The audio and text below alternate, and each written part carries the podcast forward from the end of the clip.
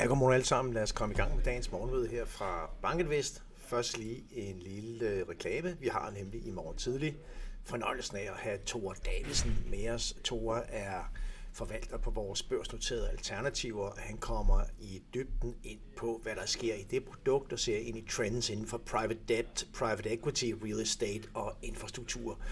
Så vær endelig med i morgen tidlig, øh, hvor Thor Davidsen på børsnoterede alternativer er med os her på morgenmødet. Og med det, så lad os lige tage et kig på markederne, altså endnu en dag, endnu stigninger på aktier. Vi havde i går amerikanske S&P 500 op med 0,7 procent, og vi har Stock 600 op med 0,6, og OMX Copenhagen Capri hjemme op med 0,4 procent. Generelt plusser på, på aktiemarkederne verden over. Og tager vi lige og zoomer lidt ud på S&P 500 her, jamen så ligger vi jo altså senest på og lukket i går på kurs 4.369. Og det er faktisk øh, kun 10 procent cirka, kun og kun. 10 procent er jo en del, men det er kun 10 procent fra all-time high på S&P 500, som vi satte den 3.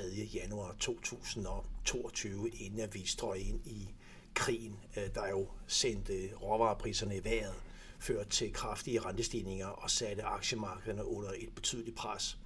Så 10% for all-time high på S&P 500. Et andet referencepunkt, det er, hvis vi går tilbage til øh, primo 2020, så ligger markedet i øjeblikket 30% højere på de amerikanske aktier. Og det er jo altså ikke så ringe endda, givet at vi både er strøget igennem en coronakrise og en krig, der jo desværre stadigvæk øh, raser for, for fuldt tryk. Så det har egentlig været en rigtig flot udvikling, vi har set øh, i en længere periode, og en udvikling, der sikkert har overrasket en hel del. Det er jo i den grad tech-aktier, der trækker op her, og hvis man kigger på, hvor meget S&P 500 IT-sektoren nu er steget år til dato, så er vi altså op med 39 procent. Og vi har jo altså enkelte af de store aktier, der er steget med, ja, steget med, jeg tror Nvidia er op med 170 procent i øjeblikket, og Meta eller Facebook er vel også op med over 100 procent i hvert fald. Og tech-sektoren i Stock 600, det er jo altså ikke bare et amerikansk fænomen. Vi ser også tech i Stock 600 være steget med 27 procent tech-sektoren i det europæiske indeks er jo ikke nær så stor. Jeg mener, at vægten er omkring en 7 procent i øjeblikket på Stock 600 tech-sektoren, mens den jo ligger omkring 28 procent på S&P 500. Så der er jo forskel på, hvor meget at de her sektorer løftet, løfter de samlede hovedindeks, men det er virkelig en fænomenal opgang, vi har på, på IT, på tech. Vi fik i øh, går offentliggjort det seneste Bank of America Global Fund Manager Survey, og øh, sådan den helt ordnede, det helt ordnede take på det her survey, det er, at det er meget interessant at observere, at den her brede vifte af globale top-down asset allocators, jamen de er som helhed undervægtede aktier. Der er en nettoandel på 33 procent, der er undervægtede aktier. Og det er da også interessant at se, at undervægten eller andelen, der er undervægter aktier, er faktisk forøget i den seneste måned her i juni søvede i forhold til, til maj søvede. Så man må sige, at der i hvert fald er en kreds af investorer her som helhed, der ligger temmelig defensivt eksponeret. Hvis man også går ind i søvede og kigger på, hvordan man er investeret sektormæssigt, ja, så er det en klar defensiv tilt, der, der gør sig gældende. Og det står altså lidt i kontrast til vores egen eksponering. Vi har i hovedparten af 2023 været overvægtet aktier som bekendt.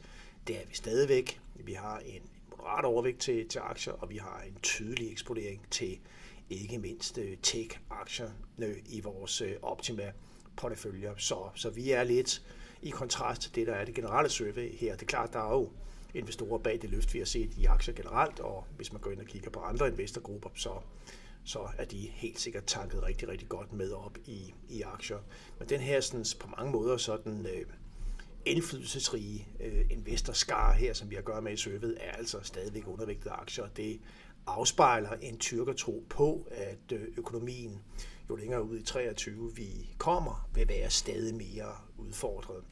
Fordi jeg, der var med på øh, Øh, Torsten Slyks øh, glimrende indlæg i går eftermiddags. Øh, Thorsten er jo Chief Economist for Apollo Global Management, og øh, hans vurdering var, han sidder jo placeret i USA, hans vurdering var ret klart, at, øh, at USA ser ud til at gå ind i en recession i, øh, i løbet af andet halvår på grund af det høje inflationspres og øh, dermed det vedvarende behov for en stram pengepolitik. Vi får se, øh, vi har været lidt mere optimistiske herfra og har troet og tror for så vidt stadigvæk, øh, mere på en form for, for blød øh, landing. Vi noterer os den her sådan, ekspansion, der er i servicesektoren. Vi noterer os også, at sådan noget som Asien, der jo fylder stadig mere i verdensøkonomien, egentlig performer ganske, ganske godt. Det er rigtigt, at Kinas opsving øh, ikke er så stærkt som ønsket, men det er stadig et opsving, vi har med at gøre. Vi kan også se, hvordan der er optur i japansk økonomi, interessant nok. Vi kan også se det på nogle af de andre asiatiske lande. Så har vi et Indien, som i øvrigt kører ud af for fuld tryk. Så det er et meget kompleks øh, verdensbillede, vi, øh, vi står i, og det er ikke bare givet, at vi skal dykke ned i en mærkbar recession øh, ind i, i ja, slutningen af, af 2000, eller bare senere i 2023 efter vores opfattelse. Anyway, øh, over på, på rentesiden, så så vi en del volatilitet i går hen over det amerikanske CPI-tal. Vi var lige nede og bunde 3,68 øh, procent på 10-årige rente i USA, og så var vi oppe på 3,84 øh, og slutter omkring 3,80 på renten, en stigning på en 8 basispunkter hen over dagen.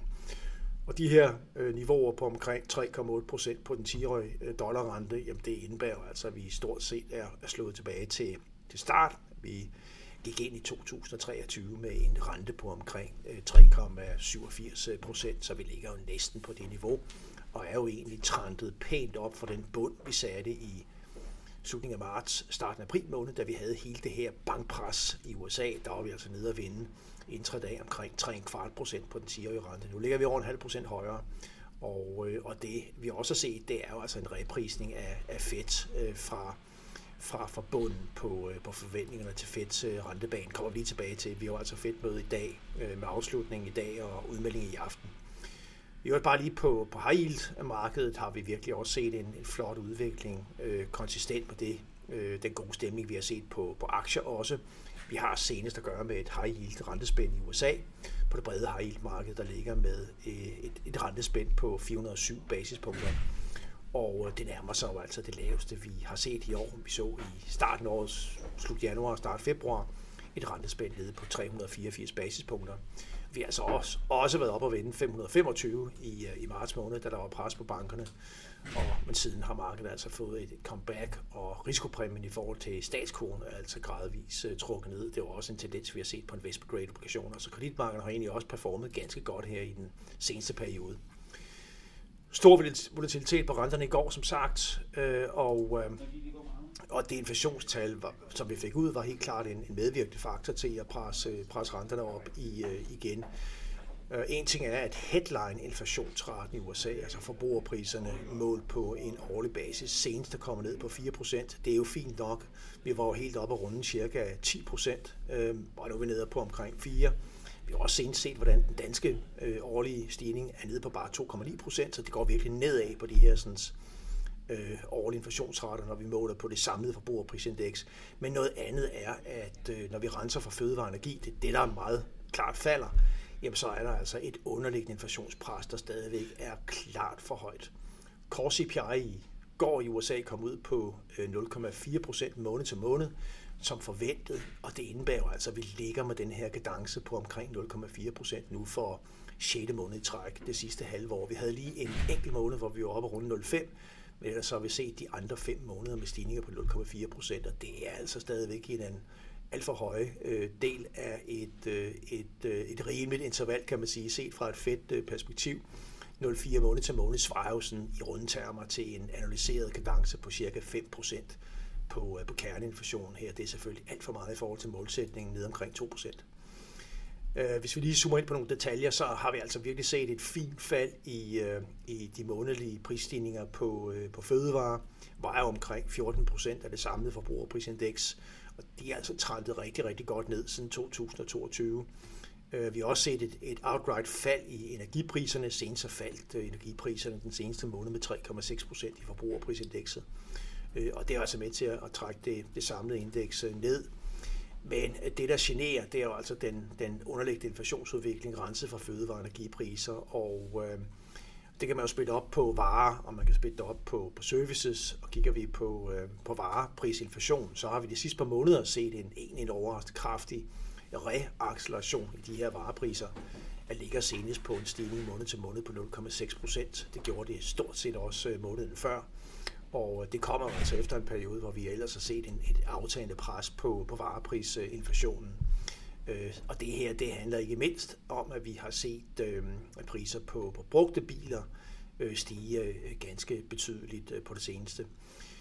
Vi må se, hvordan det, det udvikler sig. Det, øh, jeg piller til, at det her det er midlertidige sådan stigninger, vi er vidne til på, på vareprisinflation. Der er helt klart øh, en, en vigende efterspørgsel efter varer generelt. Industrien er under pres øh, rundt omkring. Så jeg vil blive overrasket over at se et vedvarende sådan relativt højt øh, prispres på, på hele vareområdet, når vi renser for, for fødevareenergi. På services har vi egentlig set en fin trend nedad, Øh, vi var oppe på nogle rigtig høje månedlige prisstigninger tilbage i efteråret 22, men er senest nede på 0,4 procent. Så det er jo trendet nedad, men det ligger stadig for højt, øh, og det fylder meget, og noget af det, der, der generer, det er øh, boligprisstigningerne, eller det man kalder for owners equivalent rent.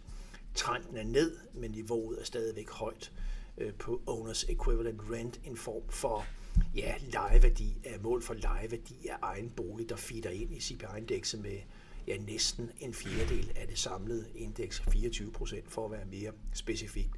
Vi ser en trend nedad her, og det plejer at lægge faldet i boligpriserne, som vi har været vidne til. Det skal dog siges, at vi senest faktisk har set boligpriserne stige med næsten en halv procent måned til måned i USA, så og hvis den her boligprisinflation den øh, ikke skal, skal falde mere, ja, så er det et spørgsmål om, hvad der kommer til at ske på, på de her inflationskomponenter, der, der feeder ind. Så der er usikkerhed.